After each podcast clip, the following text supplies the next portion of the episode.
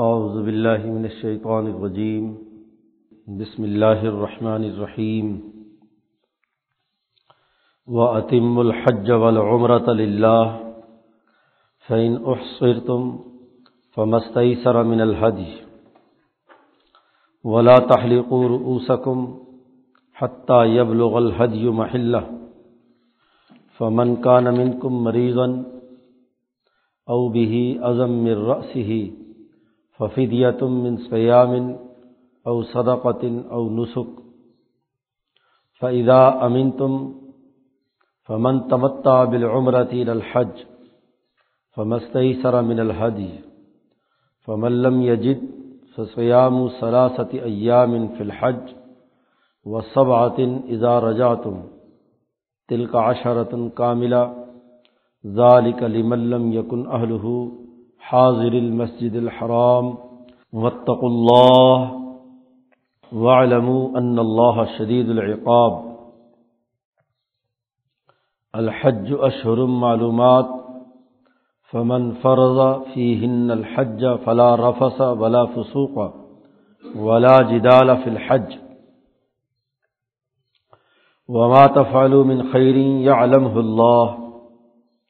وتزودوا فعن خیر زاد تقوا و تقونیا الباب صدق اللہ العظیم ان آیات مبارکہ میں حج کا عملی طریقہ اور اس سے متعلقہ امور بیان کیے گئے ہیں۔ پیچھے شروع رقوع میں یہ بتلایا تھا کہ یہ مہینوں کا آنا، نئے چاند کا طلوع ہونا یہ دراصل اوقات ہیں عبادات کے لیے بھی، انسانیت کے دیگر نفع کے کاموں کے لیے بھی اور حج کے لیے بھی۔ تو حج کے امور کا پیچھے تذکرہ شروع رقوع میں کیا جا چکا ہے۔ حج ایک ایسی معروف عبادت تھی جو نبی اکرم صلی اللہ علیہ وسلم سے پہلے بھی ابراہیم علیہ السلام سے چلی آ رہی تھی۔ لیکن اس میں بہت سے غلط چیزیں پیدا ہو چکی تھیں۔ جو دو ڈھائی سات سو سال مکہ مکرمہ پہ ایک ظالم حکمرانی رہی، جس میں تین سو ساٹھ بت لا کر خانہ کعبہ میں رکھے گئے، وہیں اس طریقۂ حج کے اندر بہت ساری گمراہی کی چیزیں داخل ہو گئی تھیں۔ پرانے تمام قوانین و ضوابط ان کے اندر انہوں نے تغیر و تبدل کر دیا تھا۔ تو صحیح طریقہ حج جو ابراہیم علیہ السلام کی سنت کے مطابق تھا اور اس سے متعلقہ جو امور تھے، ان کو یہاں بیان کیا جا رہا ہے۔ حج کی عبادت اگرچہ پہلے ان کے پاس، ان کے ہاں رواج میں تھی، لیکن ناقص حج کرتے تھے، ادھورا حج۔ اس لیے یہاں یہ حکم نہیں دیا گیا کہ حج کرو، بلکہ یہ حکم دیا گیا کہ اتم الحج والعمرہ للہ۔ حج اور عمرہ پورا پورا کرو اللہ کے لیے، مکمل کرو، ادھورا حج نہیں۔ مکے کے خاص طور پر سردار اور اشرافیہ، مکہ سے نکلنے کے بعد بس زیادہ سے زیادہ مزدلفہ تک جاتے تھے۔ اول میں تو مینا میں ٹھہرتے تھے۔ کاروبار اور تجارت کے نقطۂ نظر سے۔ سرمایہ پرستی غالب آ جائے تو عبادات کے اندر بھی کمی کر دی جاتی ہے۔ عرفات کے میدان میں نہیں جاتے تھے۔ اور بہانہ یہ بنایا ہوا تھا کہ عرفات حرم سے باہر ہے۔ عرفات کا میدان۔ تو یہ عام لوگ جائیں۔ ہم تو خواص اور مکے کے اشرافیاں ہیں۔ ہم حج کے لیے یا عبادت کے لیے حرم سے باہر کیوں نکلیں حدود حرم جیسے ہی ختم ہوتی ہیں تو عرفات شروع ہوتا ہے۔ مزدلفہ اور اسی طریقے سے مینا، یہ تو حرم کے اندر داخل ہے۔ تو حج پورا نہیں کرتے تھے۔ ابراہیم علیہ السلام کے طریقے کے مطابق تو عرفات تک جانا لازمی تھا۔ بلکہ یوم عرفہ یعنی نویں ذی الحج کو وہاں عرفات میں وقوف کرنا یہی حج کا اہم ترین رکن دو ہی بنیادی فریضے ہیں۔ حج کے ایک عرفات کے میدان میں، یوم عرفہ میں ظہر سے لے کر مغرب تک وقوف کرنا، قیام کرنا۔ اور دوسرا طواف زیارت ہے، وہاں سے واپس آ کر۔ ان دونوں میں یہ ڈنڈیاں مارتے تھے۔ مکہ سے نکلے اور آ کر مزدلفہ یا مینا میں قیام کر لیا۔ عرفات نہیں جاتے تھے۔ اسی طرح واپسی پر طواف بھی صحیح مقررہ اس پر نہیں کرتے تھے کیونکہ بازار مینا کا لگا ہوا ہوتا تھا۔ تو بس وہیں اپنا کاروبار کیا، پیسے ویسے کمائے اور بس۔ موقع ملا تو کر لیا، نہیں تو نہیں صحیح۔ تو قرآن حکیم نے اس لیے یہاں پر سب سے پہلے جو جملہ ارشاد فرمایا ہے وہ یہ کہ عتم الحج والعمرہ۔ حج اور عمرہ پورا پورا کرو۔ اور یہ اللہ کے لیے ہو۔ صرف مال و دولت یا کسی اور مقصد، اصل مقصد وہ نہ ہو۔ اصل مقصد تو اللہ کے لیے حج اور عمرہ کا پورا کرنا ہے۔ اللہ کی رضا مطلوب ہو۔ اور پھر اللہ ہی کے لیے اپنی تعلیم و تربیت ہو۔ نبی اکرم صلی اللہ علیہ وسلم کا ارشاد گرامی ہے کہ الحج جہاد لا قتال فی حج جہاد ہے، لیکن اس میں لڑائی نہیں ہے دشمن سے۔ یہاں شیطان سے لڑائی ہے اور اپنی ذات سے لڑائی ہے، اپنے نفس سے لڑائی ہے۔ اور اجتماعیت کے تقاضوں کو پورا کرنا ہے۔ جب اجتماعی تقاضوں کو پورا کرنا ہے تو یہ اجتماعی تقاضے کامل اور مکمل ہونے چاہیے۔ اس میں نقص اور ادھورا نہیں ہونا چاہیے۔ پیچھے ساتھ ہی جہاد کا تذکرہ بھی آیا تھا۔ حج کا جب ذکر آیا پیچھے شروع رکوع میں، تو اس کے فوراً بعد اللہ نے قتال کا اور جہاد کا حکم دیا تھا قاتل فی سبیل اللہ تو قتال اور جہاد میں بہت گہرا ربط ہے۔ حج دراصل مولانا سندھی فرماتے ہیں کہ حج دراصل جہاد اور قتال کی مشق ہے، اس کی تربیت ہے کہ کیسے منظم انداز میں اپنی خواہشات کو کنٹرول کر کے اجتماعی مقاصد اور اللہ کی رضا کے لیے دشمن سے جنگ لڑنی ہے۔ یہ اس کی تربیتی مشق ہے، پورے ڈسپلن اور طے شدہ قوانین اور ضابطوں کے مطابق۔ اور اگر اس طے شدہ طریقہ کار کے مطابق عمل نہ کیا جائے، تو اس کی سزا بھی مقرر ہے۔ آگے آ رہی ہے جیسا کہ کہ احرام باندھا، حج فرض کیا اور احرام باندھنے کے بعد جو احرام کے منافی چیزیں ہیں، وہ کرنے کی اجازت نہیں ہے۔ جس نے بھی ڈسپلن توڑا، تو اس کو دم دینا ہے، اس کو کوئی صدقہ کرنا ہے۔ اور اگر قربانی کے جانور کے پیسے نہیں ہے تو پھر دس روزے رکھنے ہیں۔ تو یہ سزا بیان کی ہے اور اسی لیے کہا، ان اللہ شدید العقاب. آخر میں یہ ڈسپلن بیان کرنے کے بعد کہ جو اس ڈسپلن کو پورا نہیں کرے گا، اللہ تعالیٰ بہت سخت عذاب دینے والے ہیں۔ مولانا سندھی کہتے ہیں، ایسے ہی جنگی تربیت جب دی جاتی ہے، تو فوجیوں کے اوپر لازمی ہوتا ہے کہ جو ہدایات انہیں دی گئی ہیں، وہ اس کے مطابق عمل کریں۔ اور اگر وہ اس پوری ہدایت کو عمل نہ کرتے ہوں، ہدایات پر پوری طرح، تو انہیں پنشمنٹ دی جاتی ہے، یا مالی یا جسمانی۔ کوئی بھی قانون اور ڈسپلن توڑے تو کہتے ہیں، اتنے ڈنڈ نکالو، اتنی بیٹھ کے نکالو۔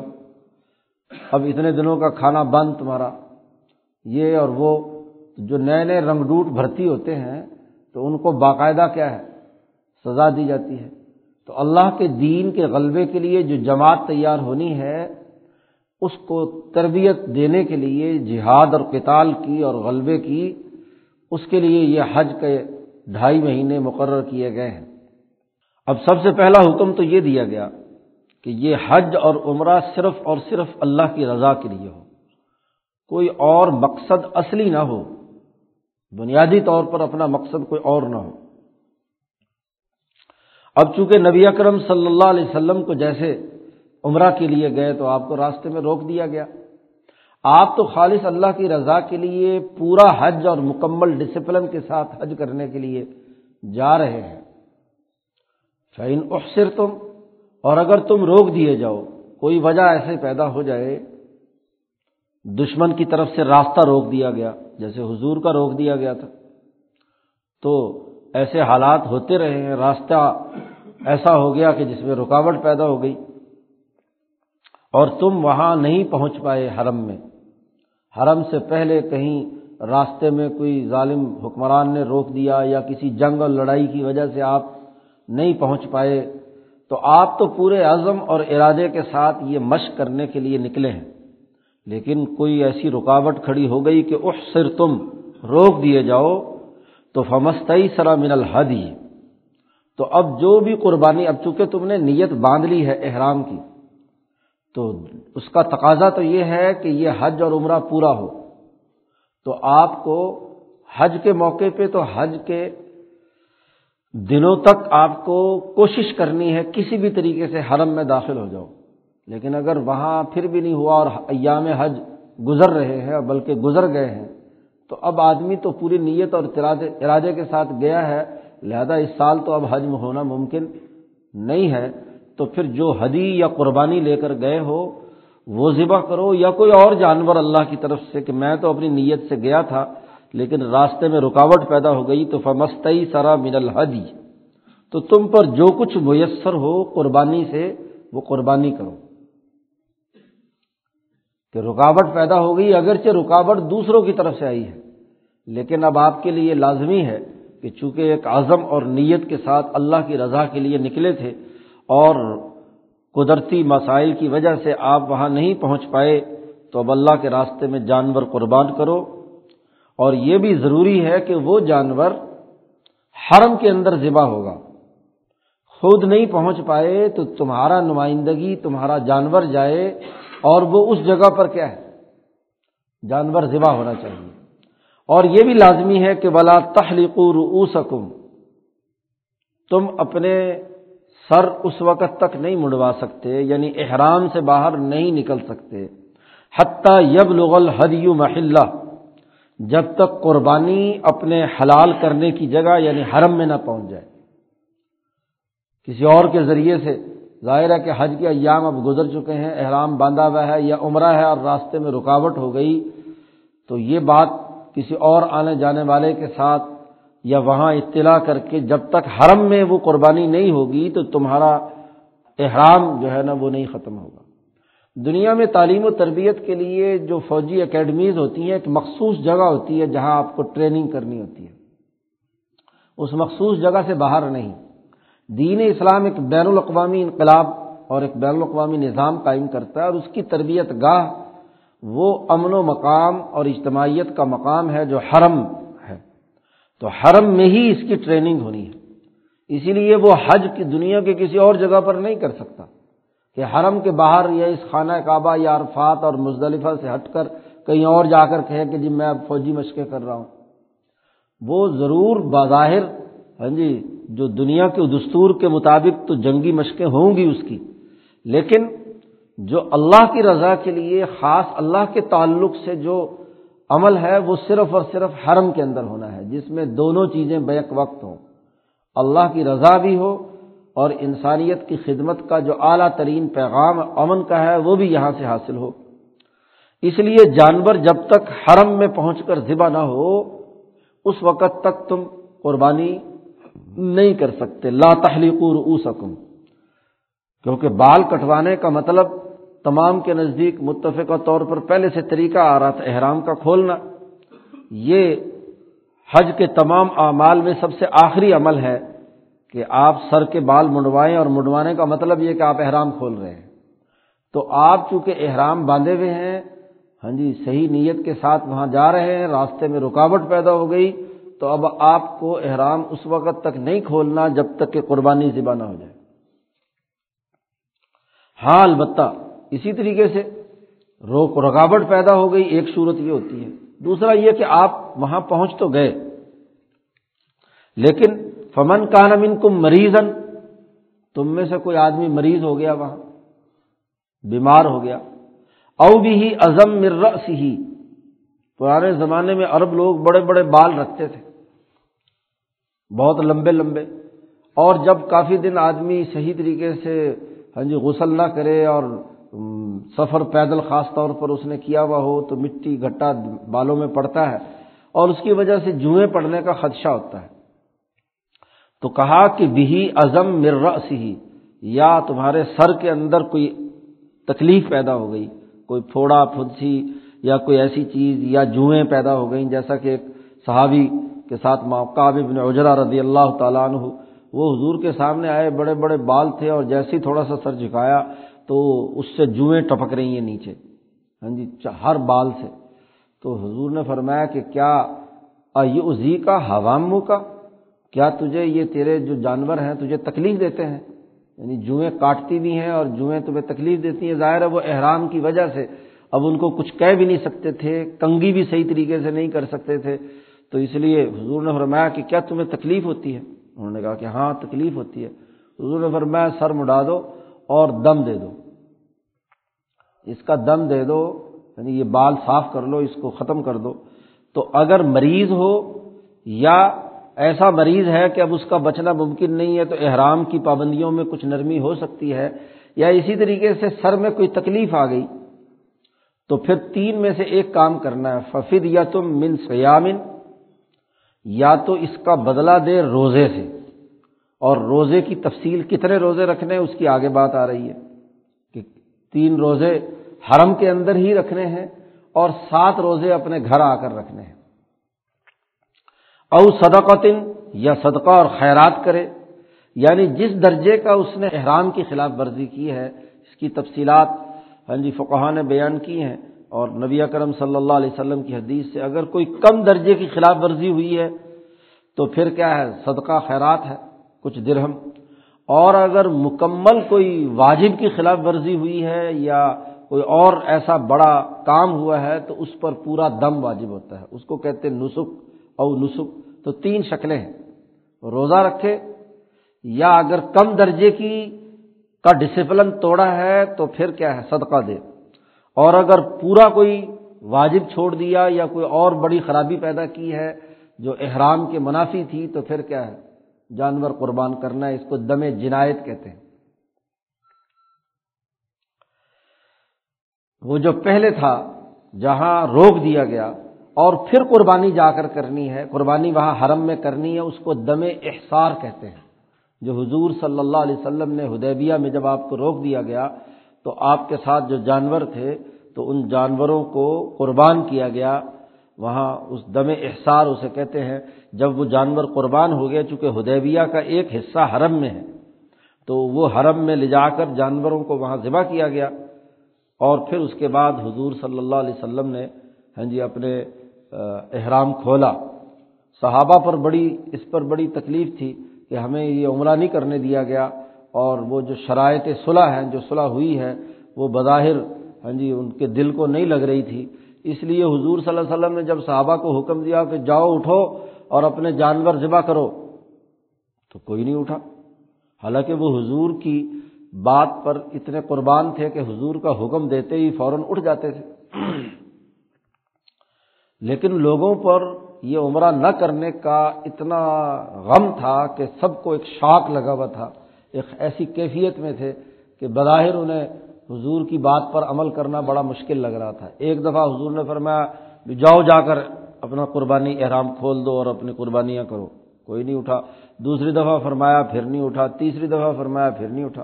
تو حضور صلی اللہ علیہ وسلم پر خود تکلیف کے آثار ہوئے۔ حضور صلی اللہ علیہ وسلم اپنے خیمے میں تشریف لائے۔ تو حضرت ام سلمہ رضی اللہ تعالیٰ عنہ، زوجہ محترمہ آپ کی حضور کے ساتھ تھیں۔ تو حضرت ام سلمہ نے حضور کا چہرہ دیکھ کر عرض کیا کہ آپ کو کوئی تکلیف ہے۔ محسوس ہوتا ہے آپ کی گرانی آپ کی طبیعت پر۔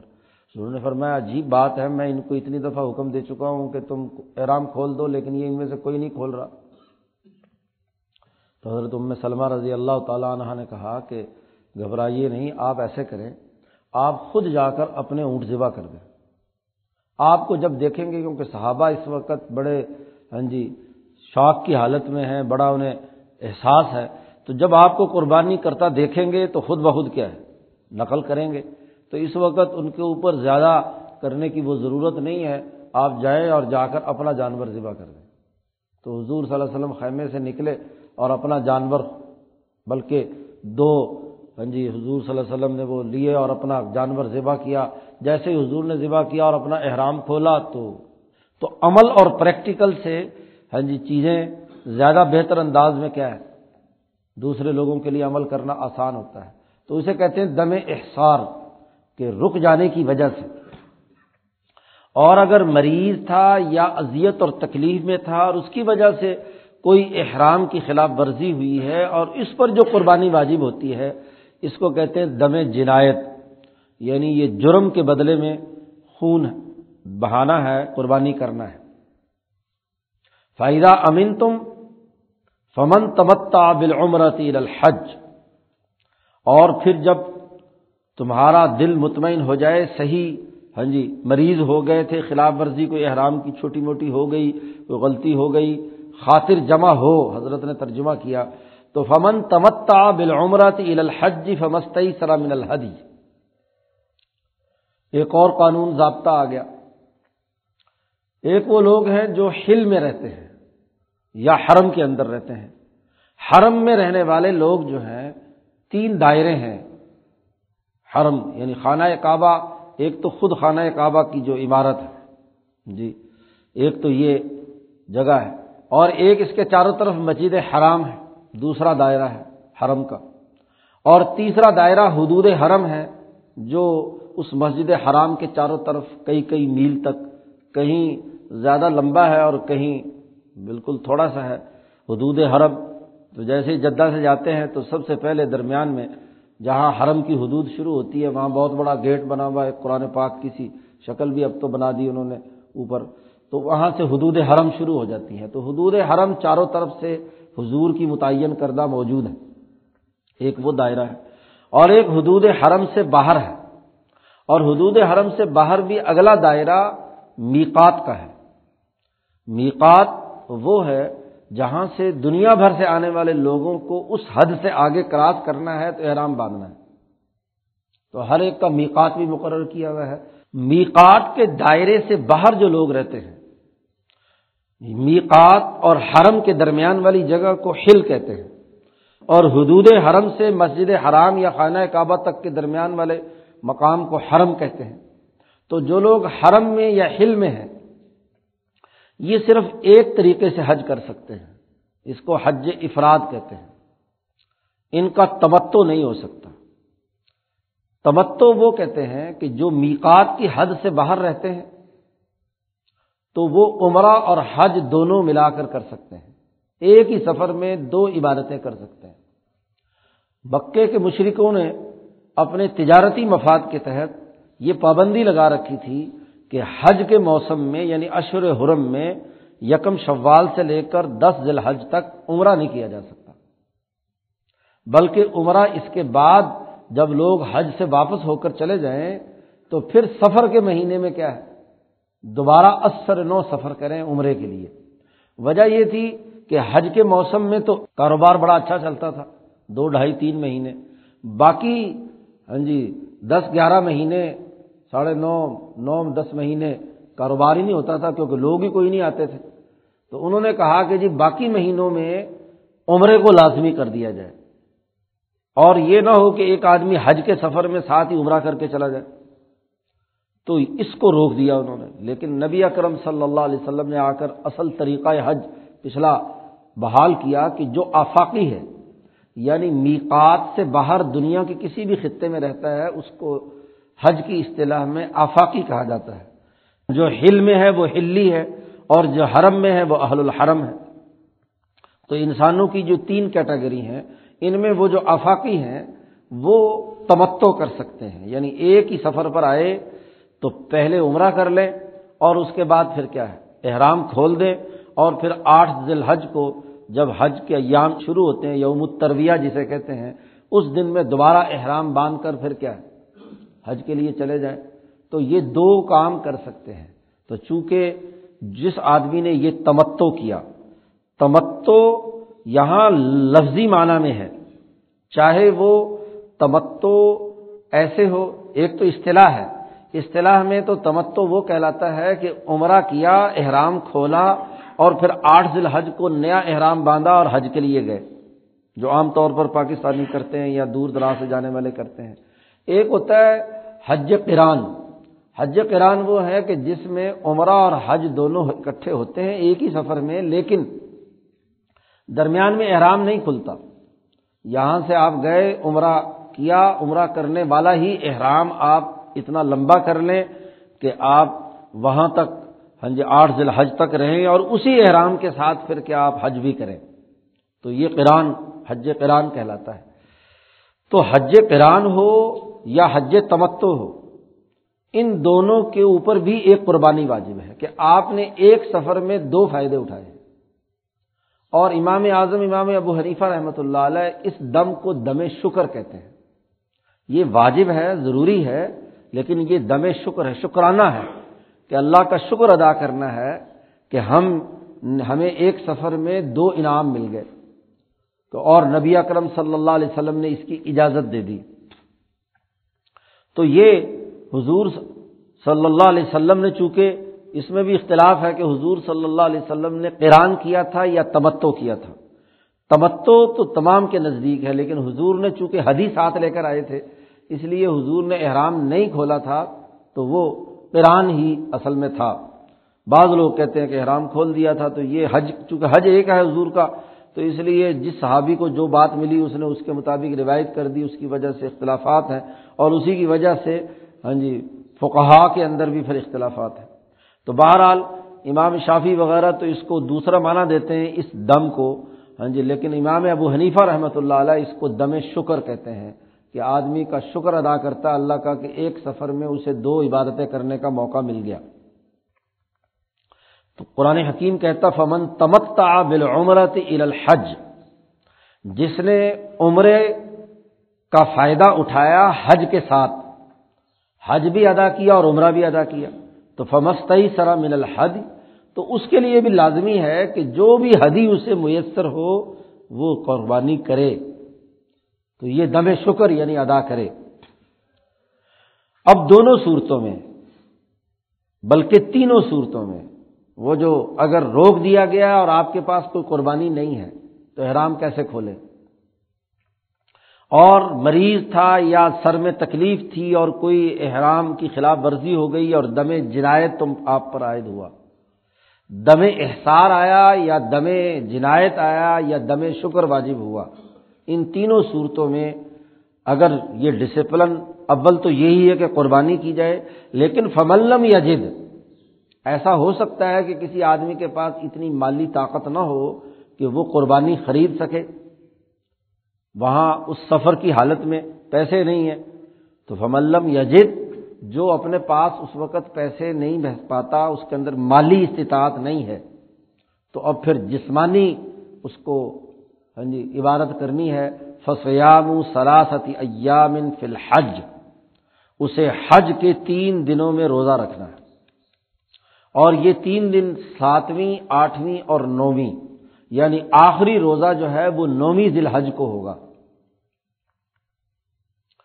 اس سے زیادہ آگے نہیں، کیونکہ دس، گیارہ، بارہ، آگے اگلے ایام شروع ہو گئے ہیں، وہاں تو روزہ رکھنا ممنوع ہے۔ تو اس سے پہلے پہلے حج کے ایام میں یہ تین روزے، آدمی کو پہلے سے پتا ہوتا ہے کہ میرے پاس پیسے نہیں ہیں، قربانی تو میں نہیں کر سکتا۔ تو اب اس کے لیے لازمی ہے کہ نومی سے پہلے پہلے وہ تین روزے حرم میں ہی رکھنے ہیں اسے، اسی حج کے مشق کے درمیان، دوران ہی۔ اور فی الحج وہ سب آتن ادا رجا تم اور سات روزے اسے واپس گھر آ کر، کیونکہ یہ خاص طور پر تمتو والے جو قربانی ہے، اس میں تو چونکہ آفاقی کا معاملہ ہے یعنی باہر سے آنے والے نے یہ کام کرنا ہے تو اب وہ اس کو یہ کہا گیا ہے کہ سفر کی حالت میں باقی روزے پورا کرنا ضروری نہیں ہے، تو وہ گھر جا کر اپنے کیا ہے، باقی سات روزے تسلی سے کیا ہے سب آتن سات روزے رکھ لے ایزا رجا تم اور پھر اللہ نے مزید وضاحت کے ساتھ آگے کہہ دیا کہ اس میں گڑبڑ نہیں کرنی کہ تین میں سے کوئی سات کو اس کے ساتھ شامل کر کے کچھ صرف سات ہی بنا لو۔ تل کا اشارت کا ملا یہ کل ملا کر دس روزے ہو گئے۔ یعنی اگر قربانی نہیں دے سکے تو دس روزے رکھنے ہیں تین حرم میں اور سات جو ہے واپس گھر آ کر۔ لیکن یہ جو قانون تمتو کا ہے، یہ صرف ان لوگوں کے لیے ظالی کا لملم یقن اہل حاضر المسجد الحرام۔ یہ ان لوگوں کے لیے ہے جو مسجد حرام کے حاضرین میں سے نہیں ہے یعنی حرم اور حل کے اندر رہنے والے نہیں ہیں۔ توتوں کا حج صرف وہی کر سکتے ہیں۔ اس لیے مقامی افراد جو ہیں، ان کے لیے صرف اور صرف حج افراد ہے اور مقامی سے مراد یہ ہے، اب یہ نہیں ہے کہ ایک آدمی تمتو کرنے، دور سے سفر کر کے آیا اور مثلا شوال میں ہی پہنچ گیا وہاں، تو اب باقی اشور حرم میں وہاں رہا ہے اور آٹھ ذی الحج کو حرم سے احرام باندھتا ہے، تو اب وہ مقامی نہیں ہو گیا۔ مقامی وہ ہے جو یکم یکم شوال سے اشر حج کے سے لے کر وہاں تک وہ اس سے اس سے پہلے پہلے اگر وہاں ہے اور کسی کام وغیرہ سے کسی اس سے ہے تو وہ گویا کہ وہاں کا رہنے والا وہ افراد کرے گا۔ لیکن اشر حج میں جو بھی پہنچا ہے وہاں اور اس نے عمرہ کیا، ظاہر جب بھی پہنچے گا تو عمرہ تو کرے گا۔ تو اشر حج میں آ کر جس نے بھی عمرہ کیا تو اس کا تمتو شمار ہوگا یا کران شمار ہوگا اگر اس نے احرام نہیں کھولا۔ تو یہ ان لوگوں کے لیے اجازت ہے دونوں کو اکٹھا کرنے کی۔ کیونکہ جو وہاں رہتے ہیں، تو وہ تو جب چاہے مرضی عمرہ کر لیں۔ ہاں جی تو حج بھی ہے اور عمرہ بھی ہے، تو تو روٹین کا ان کا کام ہے کہ اس سے پہلے بھی وہ عمرہ کرتے رہے اب بھی عمرہ کیا ہے، تو انہوں نے گویا کوئی توتو کوئی فائدہ نہیں اٹھایا۔ وطق اللہ اللہ سے ڈرو اور وعلم اور جان لو ان اللہ شدید العقاب۔ بے شک اللہ تعالیٰ بہت سخت سزا دینے والے ہیں، عذاب دینے والے پہلے کہا تھا، اتمام اتم الحج بلعمر پورا کرو حج۔ گویا کہ جو حضور کی آمد سے پہلے یہاں کے تمام لوگ حج کے اندر کمی اور نقص کرتے تھے اور احرام کی خلاف ورزیاں کرتے تھے، تو اس کے روکنے کے لیے یہ سخت قانون نافذ کیا گیا ہے کہ جو ترتیب بتلا دی گئی ہے جو قانون اور ضابطہ بتلا دیا گیا ہے، اس طریقہ کار کے مطابق تمہیں کام کرنا ہے۔ اب یہ آیت مبارکہ بالکل واضح ہے کہ قربانی سے پہلے حلق یعنی سر مڑایا نہیں جا سکتا۔ لا تحلق رؤوسکم حتیٰ یب لغل محلہ۔ اور قربانی سے پہلے یہ بات بھی طے ہے کہ جب تک عرفات سے واپسی پر آ کر رمیے جمار یعنی شیطانوں کو کنکریاں نہ ماری جائے، اس وقت تک قربانی نہیں ہو سکتی۔ اسی لیے امام اعظم، امام ابو حنیفہ کے نزدیک یہ ترتیب واجب ہے، کیونکہ اللہ نے یہاں شدید العقاب کا لفظ استعمال فرمایا ہے۔ ترتیب واجب ہے کہ پہلے کنکریاں ماری جائیں گی، پھر کیا ہے؟ قربانی ہوگی اور پھر آپ سر مڈا سکتے ہیں۔ جس نے اس ترتیب کی خلاف ورزی کی تو اس پر بھی دم واجب ہوگا۔ دم جنایت ہوگا، آگے پیچھے ہو گیا۔ لیکن باقی فقہا وہ ایک حدیث جس کا آج کل تو بڑا ہی غلط استعمال ہے حرم کے اندر وہاں، کہ وہاں اس میں حضور سے بعض لوگوں نے پوچھا، کوئی بیچارہ ایسے آ گیا، اس نے کہا کہ جی مجھ سے غلطی ہوگی، میں نے پہلے یہ کر لیا۔ تو انہوں نے میں افعال بلا حرج، کہ کر لو، کوئی حرج کی بات نہیں۔ یعنی امام اعظم امام وریفہ یہ کہتے ہیں کہ اس حدیث کا مطلب تو یہ ہے کہ گناہ نہیں ہے، کر لو، لیکن کرنے کا جو جرمانہ یہاں اس آیت میں لکھا ہوا وہ تو دینا ہے نا۔ دم جنایت تو دینا ہے۔ یہ نہیں ہے کہ لا حرج کا مطلب یہ ہے کہ بس کوئی حرج نہیں۔ اگر ترتیب ہی ضروری نہ ہو، تو پھر یہ شدید العقاب کہنے کی کیا ضرورت ہے قرآن؟ ایک طرف آیت ہے جو واضح اور دو ٹوک حکم دے رہی ہے، اور ایک طرف حدیث ہے۔ اب حدیث سے قرآن کے حکم کو تو منسوخ نہیں کیا جا سکتا۔ حدیث کی تشریح قرآن آیت کے مطابق اور اس کے ذمن میں تو کی جا سکتی ہے۔ تو زیادہ سے زیادہ یہی ہے نا بھائی چلو تم سے غلطی ہو گئی تو اب اس کا یہ مطلب نہیں ہے کہ تم اب اس کو دل سے لگا کر بیٹھ جاؤ۔ اب اگلا کام جو نہیں کر سکے وہ کرو۔ اور اس کے لیے جو قرآن حکیم نے طریقہ کار بتلایا ہے کہ اگر ایسی غلطی ہو جائے تو دم جنایت دینا ہے تو ترتیب کی تبدیلی سے جنایت واجب ہو جائے گی۔ آج کل یہ سعودی علماء نے بہت ہاں جی سہولتیں پیدا کرنے کے نام پر فتوے دیے میں بس افعال بلا جو مرضی کرو، پہلے کہیں چلے جاؤ، پہلے حلق کر دو اور یہ کر دو۔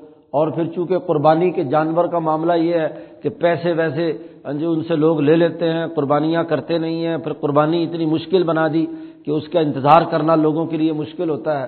تو نہ خود جا کر وہاں دیکھ سکتے ہیں، تو وہ ہاں جی انہوں نے کہا چلو جی اب چونکہ کر نہیں سکتے تو تکلیف ہوتی ہے تو بس پیسے جمع کرا دو، ان کی مرضی کرے کرے نہ کریں۔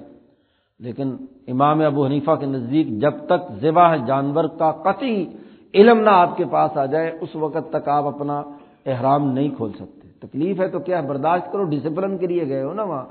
بس ذرا سے آرام کرنے کے لیے کیا ہے؟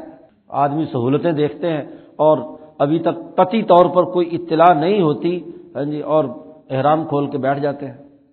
مزید اپنے اوپر دم واجب کر لیتے ہیں۔ اگر یہ ترتیب لازمی نہ ہوتی تو اللہ تعالیٰ کو حج کے اندر یہ کہنے کی کیا ضرورت تھی کہ اے علم اللہ شدید العقاب، اللہ تعالیٰ سخت عذاب دینے والے ہیں۔ تو ڈسپلن توڑنا درست نہیں۔ مولانا سندھی فرماتے ہیں کہ جیسے یہاں حج چونکہ جہاد کی تمرین ہے، مشق ہے، تو جہاد میں بھی فوجی نظم و نسق اور ڈسپلن میں بھی جب فوجی اپنے ڈسپلن کو توڑتا ہے اپنی وردی کی حرمت ختم کرتا ہے۔ جیسے احرام، اس کی وردی ہے، اس کا ہجو اس کی ایک حرمت ہے، اس کے کچھ تقاضے ہیں۔ ایسے ہی اپنی فوجی وردی کی ایک کیا ہے، حرمت ہے، اس کا ایک پروٹوکول ہے، اس کا ایک طریقہ کار ہے۔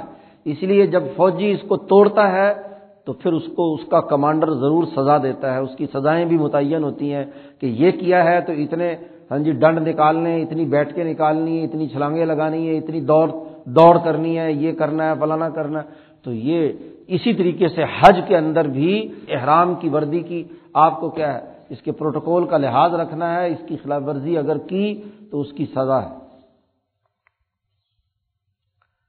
پھر فرمایا کہ الحج و اشرم معلومات۔ مزید قوانین اور ضابطے حج کے بیان کیے جا رہے ہیں۔ حج کے چند مہینے معلوم ہیں، سب کو پتا ہے۔ چونکہ ابراہیمی تحریک کا جو مرکز رہا ہے اور اس وقت سے لے کر اب تک یکم شوال المکرم سے لے کر دس ذیل حج تک یہ دو مہینے، دس دن یہ اشور حرم کہلاتے ہیں یا اشور حج کہلاتے ہیں۔ یہ مہینے معلوم ہیں، مکے کے مشرقوں کو بھی معلوم تھے۔ ان کی گڑبڑ یہ تھی کہ وہ اپنی مرضی سے ان مہینوں کو بدلتے رہتے تھے۔ جس کو قرآن نے دوسری جگہ پر کہا ہے ان نمن نسی اس زیادہ تن فلقفری مہینوں میں تغیر و تبدل کرنا، ایک مہینہ ایک ہے تو اس کو بدل کر دوسرا مہینہ ہاں جی اس کا نام بنا دیا۔ اب اگر کہیں جنگ لڑنی ہے تو اس کو کہتے تھے کہ یہ اشور حرم نہیں ہے، اس مہینے میں تو اپنا مطلب نکال لیتے تھے۔ بعد میں اگلے کسی مہینے کو جا کر انہوں نے شوال اور ذیقادہ اور حج کا عنوان دے دیا اور اس پر حج کر لیا۔ لیکن یہ بھی بات اچھی طرح سمجھ لینی چاہیے۔ عام طور پر ہمارے مفسرین جب یہ بات بیان کرتے ہیں کہ یہ ہاں جی مکے کے مشرق جو ہیں، یہ اپنی مرضی سے مہینے بدلتے رہتے تھے، اور جب جی چاہا جو مرضی بدل لیا۔ یاد رکھو، یہ اتنی سادہ سی بات نہیں ہے۔ یہ بھی ایک ضابطے اور قاعدے کے مطابق بات ہوتی تھی۔ جب یہ بھی ان کے سرمایہ دارانہ سسٹم یا تجارتی ذہنیت کی بنیاد پر ایک قاعدے کے تحت ہوتا تھا۔ یہ نہیں ہوتا تھا کہ جس کا جی چاہے، جب مرضی کوئی مہینہ بدل دو۔ نہیں۔ اس کا ایک سبب تھا۔ محققین نے اس پر جو غور و فکر کیا ہے وہ یہ کہ ایک ہے کیلنڈر شمسی اور ایک ہے کیلنڈر قمری۔ تو قمری کیلنڈر میں حج پورے سال میں بدلتا رہتا تھا۔ کبھی سردیوں میں آ گیا، کبھی گرمیوں میں آ گیا، کبھی بہار میں آ گیا، کبھی ہاں جی کسی خریف فصل کے موقع پر آ گیا۔ تو بدلنے کی وجہ سے حج کے اندر جو تجارتی اجتماع یا لین دین یا قافلوں کی آمد تھی وہ سخت گرمی میں اور سخت سردی کے اندر ہاں جی ان کے لیے بڑی مصیبت ہوتی تھی کہ اتنا بڑا اجتماع ہونا تو لوگ ان میں تاجر نکلتے نہیں تھے۔ اسی لیے انہوں نے ان دنوں میں یہ طے کیا ہوا تھا کہ سخت سردی ہو تو اپنا تجارتی قافلے لے کر یمن جائیں۔ رحلت شتائی و سیف شتا اگر ہوتی تھی یعنی سردی ہوتی تھی، تو مکہ سے جب یمن کی طرف جائیں تو وہ سارے گرم علاقے شروع ہو جاتے ہیں۔ جی تو ادھر جاتے تھے۔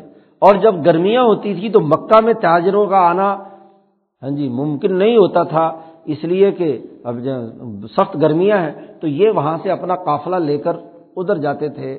اپنا شام کی طرف، جو ٹھنڈے علاقے ہیں، پہاڑی علاقے ہیں۔ تو انہوں نے، ان کو تکلیف ہوتی تھی۔ اب حج اس موسم میں آ گیا، تو ان کا وہ گرمی سردی کے دونوں سفر جو ہیں، وہ کیا ہے؟ گڑبڑ ہو گئے۔ اور دوسرے لوگوں کے لیے یہاں آنا مکہ کے اندر وہ مشکل ہوتا تھا۔ مکہ گرم ترین جگہ ہے گرمیوں میں خاص طور پر۔ اور اگر سردیاں بھی آتی تھی تو سردیوں کے اندر بھی سردی بھی اچھی پڑتی تھی۔ تو اس لیے انہوں نے سوچا اپنے تجارتی مقاصد کے لیے کہ گرمیاں اور سردیاں تو ہمیں شام اور یمن میں گزارنی ہے جی۔ اور باقی کے درمیان کے جو موسم ہے حج اس میں آنا چاہیے۔ اب قمری نقطۂ نظر سے اگر کیلنڈر رکھا جائے تو یہ ایسا ہو نہیں سکتا۔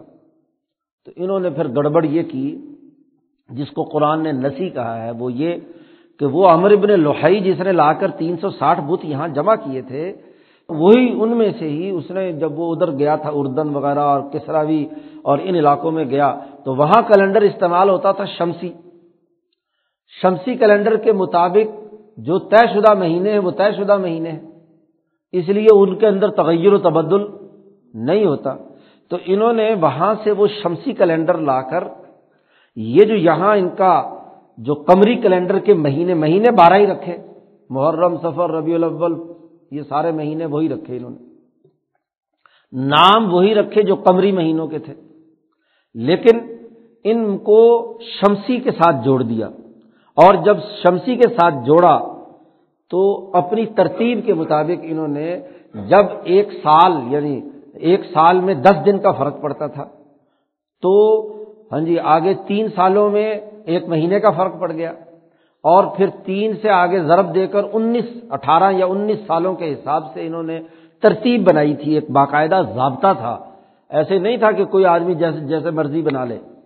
تو انہوں نے اس کے مطابق ایک مہینے کا اضافہ کر دیتے تھے۔ یعنی جیسے ہی وہ مدت پوری ہوتی تو ایک مہینے کا اضافہ کر کے وہ جو زائد دن تھے اس کو آگے کر کے، لیکن یہ دونوں کا آپس میں ملانا بڑا مشکل ہوتا تھا۔ اس لیے پھر ان کی جو دار الدوا ہے، حکومت، وہ فیصلہ کرتی تھی کہ اب ہمیں اس ترتیب کو یعنی کہ حج یقینی اس بات کو بنانا ہے کہ حج کا موسم یا تو ہاں جی یہ فروری اور مارچ سے لے کر ہاں جی اپریل کے درمیان درمیان رہے۔ اور یا اکتوبر اور نومبر کے درمیان درمیان رہے۔ اور یہ جو گرمی اور سردی کے جو دن ہیں، ان میں ہمارے قافلے شام اور یمن میں جاتے رہے۔ اس حساب سے وہ کیلنڈر کا تغیر و تبدل کرتے تھے۔ تو یہ نسی ہے اسی لیے اس کو کہا ان نمن نسی زیادہ تن فلقفر ایک تو انہوں نے بت لا کر رکھے، اور پھر بت لانے کے بعد وہاں کے عبادت کے پورے نظام کو تلپٹ کر کے کفر میں مزید زیادتی کی کہ ایک نیا جعلی کیلنڈر جاری کر دیا۔ جس سے پورا جو حج کا نظام تھا وہ تباہ و برباد ہو گیا، عبادتوں کا نظام خراب ہو گیا۔ پھر آہستہ آہستہ حکمران اشرافیہ نے فیصلہ کرنا ہوتا تھا کہ اب یہ کون سا مہینہ ہے۔ کسی ترتیب کے بات تو نہیں ہوتی تھی۔ تو اشرافیہ نے اگر کسی کے پیسے دینے ہوتے تھے کسی خاص مہینے میں اور وہاں ان کے پاس پیسے نہیں ہیں، تو وہ وہاں کرتے تھے کہ اس مہینے کو اٹھا کے آگے لے گئے۔ کہ جی یہ مہینہ وہ نہیں ہے، یہ تو فلانا مہینہ جس میں پیسے نہیں دینے۔ یا خود لینے ہیں کسی مہینے میں تو اس کو جلدی لے آئے۔ اور وہ بیچارہ غریب آدمی جو ہے نا، اس کو جی ڈنڈ ڈال دیا، دیکھو مہینہ آ گیا، تم نے ابھی تک پیسے نہیں دیے۔ تو چونکہ وہ اشرافیہ اپنے مطلب کے مطابق اوقات کا تغیر و تبدل کرتی تھی۔ تو قرآن حکیم نے کہا کہ یہ جو کیلنڈر ہے، یہ تو طے شدہ ہے۔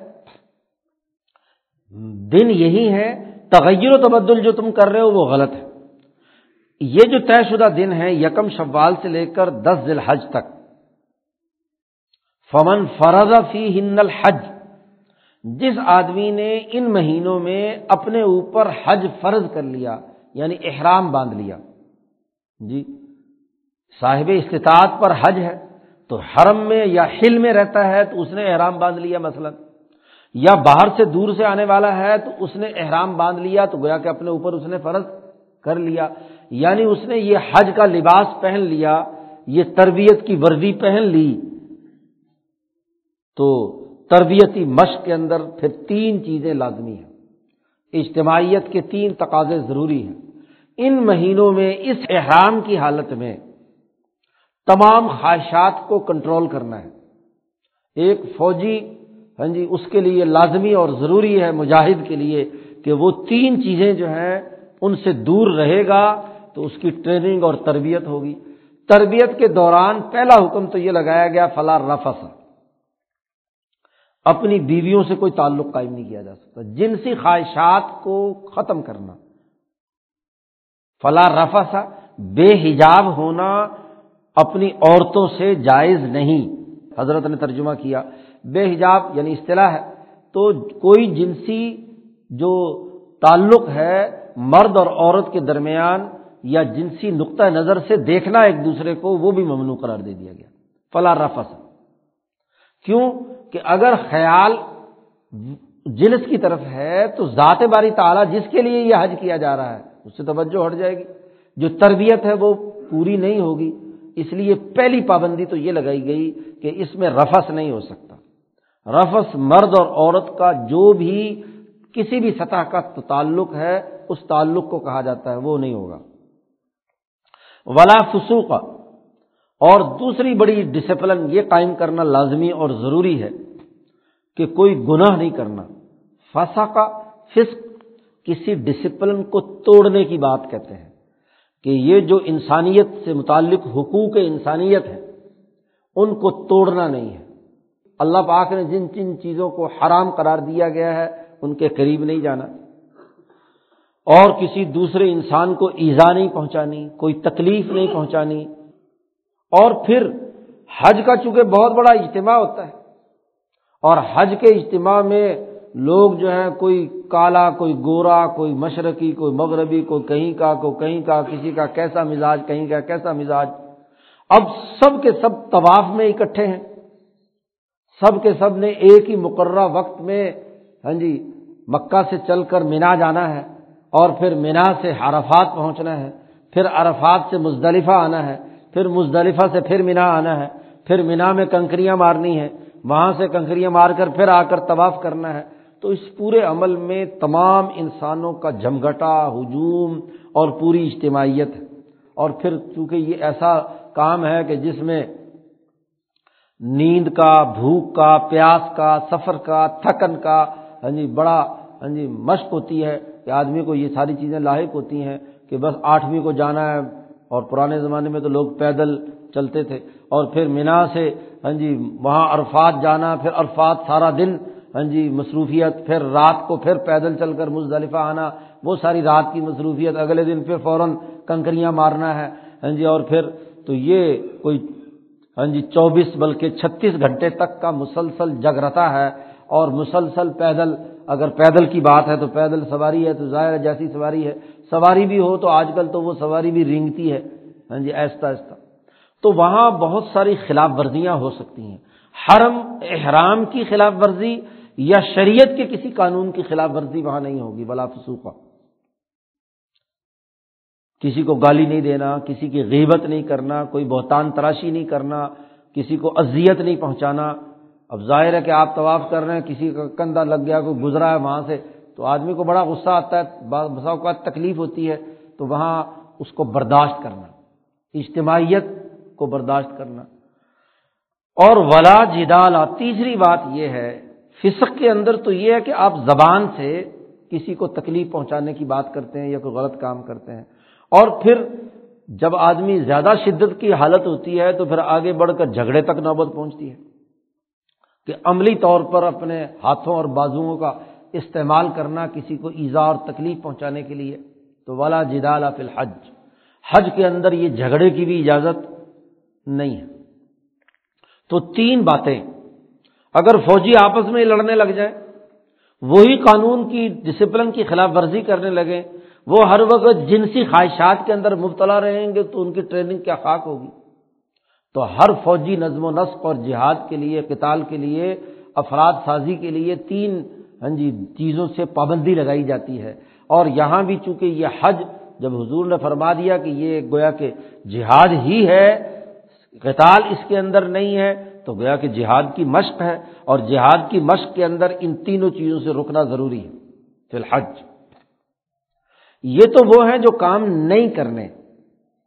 وما تفال من خیرن یا علم اللہ اور جو اس کے علاوہ تم نیکی کرو گے یعنی کسی کے ساتھ آپ نے بھلائی کی، کسی نے آپ کو اذیت پہنچائی تو بجائے اس کو برا بھلا کہنے کے، اس کو ہاں جی نظر انداز کر دیا۔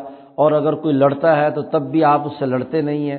ہاں جی بس میں میں آپ سے ہاں جی تو علیحدگی اختیار کی۔ بلکہ جس نے لڑائی کی، اس کے ساتھ آپ نے کوئی بھلائی کر کے اس کو کچھ دے دلا دیا۔ ہاں جی۔ تو جو بھی تم اس کے علاوہ نیکی کرو گے، تو یا عالم اللہ اللہ تعالیٰ جانتا ہے کہ تم نے خیر کا کام کیا ہے، بھلائی کا کام کیا ہے، لوگوں کے فائدے کا کام کیا ہے، لوگوں کے لیے آپ نے مال خرچ کیا ہے۔ و تضو یاد رکھو، خرچہ لے کر جایا کرو۔ یہ آیت نازل ہوئی، اس لیے کہ مکے کے اندر یہ حج کرنے والے بعض لوگ ایسے کرتے تھے کہ بس گھر سے چلے تو کم لے کچھ بھی پاس نہیں ہے، نہ کوئی پیسے، نہ لے نہ کچھ بھی، اللہ کے راستے میں جا رہے ہیں۔ جی۔ اور وہاں پھر راستے میں ظاہر کھانا، پینا، دوسری چیزیں ہیں۔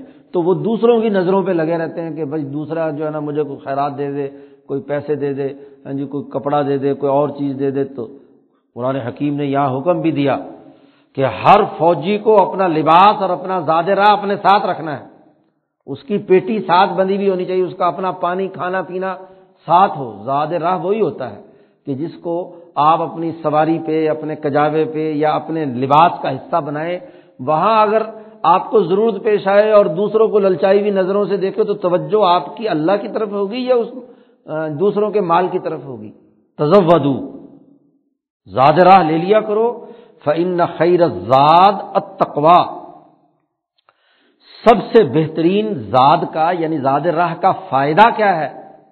تقوا اپنا زاد راہ کا فائدہ یہ ہے کہ آدمی بچتا رہتا ہے۔ جی تقوا اختیار کرنا مقصد ہے۔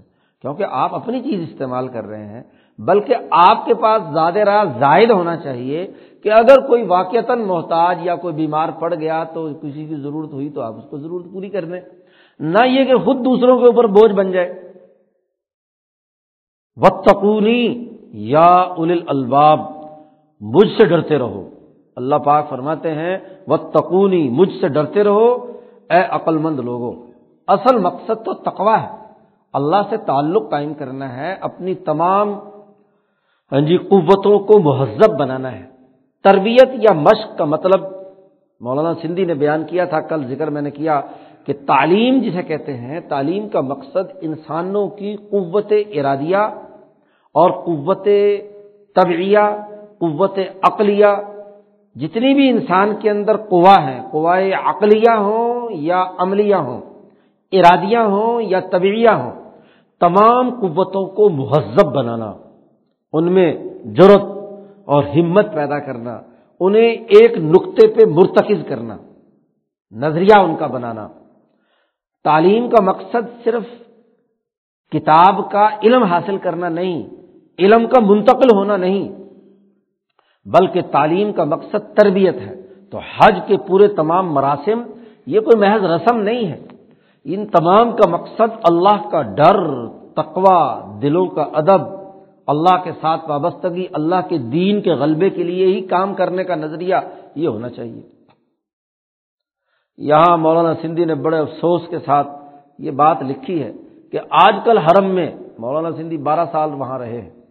آج کل حرم میں سب سے بڑی جو ہاں جی چیز نظر آتی ہے وہ یہ کہ وہاں کے لوگ، وہاں کی حکومت، حضرت نے اپنے زمانے میں کہا کہ یہاں کی حکومت، یہاں کے متوفین، یہ جو معلمین ہیں، اور یہاں کے جو رہنے والے ہیں، وہ حاجیوں کو لوٹنے کے لیے ہر وقت تیار بیٹھے رہتے ہیں۔ جی کہ اپنا سب کچھ ان سے کوئی طواف کرانے کے نام پر، کوئی معلم ہونے کے نام پر، کوئی حکومت کے نام پر، اور پھر جو ادھر ادھر کے لوگ ہوتے ہیں، وہ بھی حاجیوں کی جیب پہ نظر رکھتے ہیں۔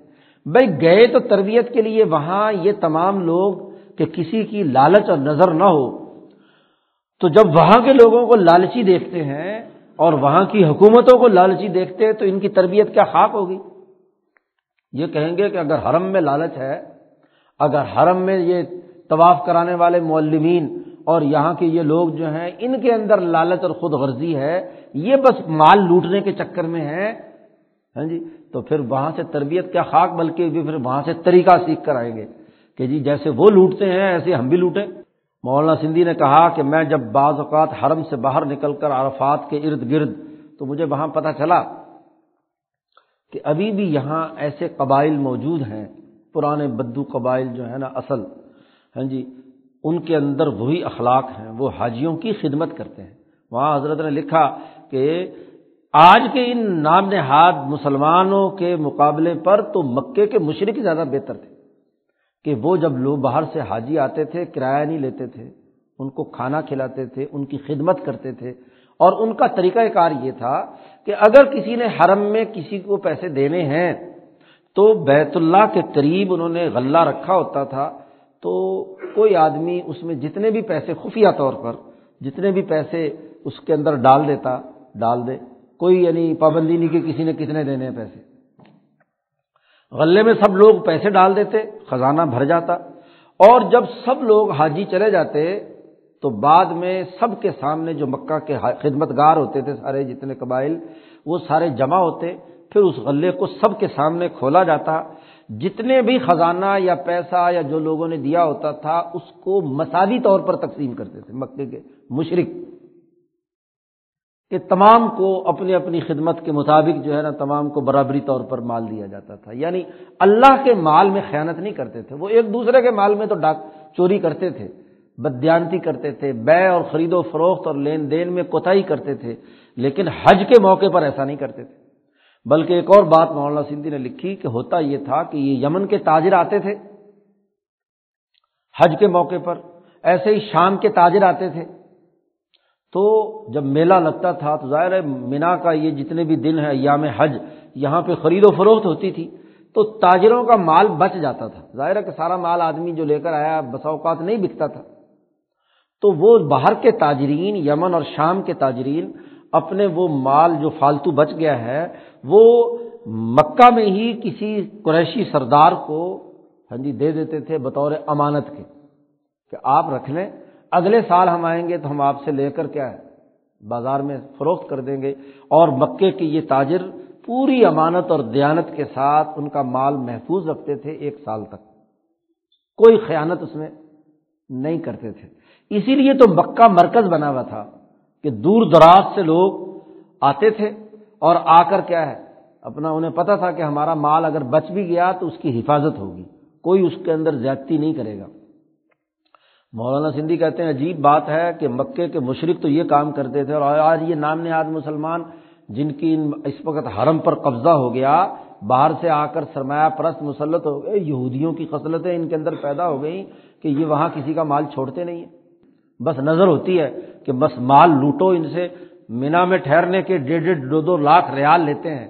اب دیکھو امام شافی امام احمد، امام مالک، ان تینوں کے نزدیک حرم کی عمارات کا کرایہ لینا ناجائز اور حرام ہے۔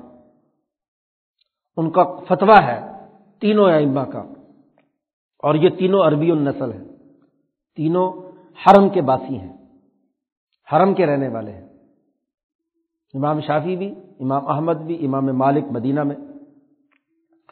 عربی النسل ہیں، انہوں نے یہ دیا، کہا کہ یہ حرم کی جگہ وقف ہے۔ ابراہیم علیہ السلام سے لے کر اب تک یہ کل انسانیت کے لیے، حاجیوں کے لیے اصل میں وقف ہے۔ تو وقف کا کوئی کرایہ لیا جاتا ہے؟ تو اس لیے ان کے نزدیک کرایہ لینا ممنوع ہے مکے کے شہروں کا امام ابو حنیفہ رحمۃ اللہ علیہ، جو کوفہ کے رہنے والے ہیں انہوں نے کہا کہ کرایہ لے سکتے ہیں۔ اور وہ انہوں نے اپنے نقطۂ نظر سے رکھا کہ ہم جو باہر سے جا رہے ہیں، ہمیں چاہیے کہ ہم ان کو دیں۔ کرایہ ان معنوں میں نہیں۔ انہوں نے تو یہ کہا کہ ہم جائیں تو ہم بہرحال وہ حرم استعمال کرتے ہیں اور اپنے حج کے لیے گئے ہیں تو ہمیں چاہیے کہ ان کو پیسے دیں۔ اب عجیب بات ہے، یہ سارے شافی، مالکی، ہمبلی، سلفی ہاں جی باقی سارے کاموں میں تو امام شافی کی باتیں مانتے ہیں۔ لیکن اب کرایہ لینے میں امام ابو حنیفہ کی بات پر آ گئے وہاں ان کے اندر کوئی ان کو تکلیف نہیں ہوتی۔ وہاں کہتے چونکہ جی امام ابو حنیفہ نے کرایہ لینے کی اجازت دی ہے، لہٰذا اب ہم کرایہ لیں گے۔ حالانکہ امام ابو حنیفہ نے جو اصل بات فرمائی تھی، وہ تو یہ کہ ہم باہر والوں کو جب ہم مقدس جگہ پر جا رہے ہیں تربیت کے لیے، تو ہمیں چاہیے کہ ان کو کیا ہے؟ ان کو ان کی مدد کریں کیونکہ وہ سارے وہاں رہتے ہیں، حفاظت کرتے ہیں، حج کے انتظامات کرتے ہیں۔ اب یہاں انہوں نے الٹا اس کو کرایہ بنا کر اس کو بلکہ کاروبار بنا لیا۔ تو اس زمانے میں اگر کاروبار تھا، یہ انیس سو چھتیس سینتیس میں الہام الرحمان حضرت نے لکھوائی ہے حرم میں بیٹھ کر۔ تو وہاں ان کا نقشہ کھینچا ہے کہ کس طریقے سے یہ لوگ ہاں جی لوگوں کو لوٹتے ہیں، تو لوگ تربیت حاصل کر کے کیا جائیں گے؟ تو حضرت نے فرمایا کہ میں جب مینا سے باہر نکلتا ہوں تو وہاں کچھ قبائل مجھے ملے تو مجھے بڑی خوشی ہوئی کہ وہ لوگ ابھی بھی امانت دار ہیں، وہ ابھی بھی سادہ لوگ ہیں، وہ ابھی بھی حاجیوں کی خدمت خالص نیت سے کرتے ہیں۔ اور پرخلوص خدمت کرنے والے بھی ہیں جو صحیح عربی النسل ہیں اور وہیں کے رہنے والے ہیں، وہ کیا یہ کام کرتے ہیں؟ لیکن یہ جو لوٹ کھسوٹ کرنے والے باہر سے آ کر آج حکمرانی کے طور پر مسلط ہو گئے ہیں، انہوں نے وہ وہاں کا مزاج کیا بگاڑ دیا۔ اس لیے کیا وط تقونی تقوا اختیار کرو۔ یا اول الباب، اے عقل مند لوگو۔ بس میرا خیال، آگے کل انشاءاللہ کریں گے۔ اللہ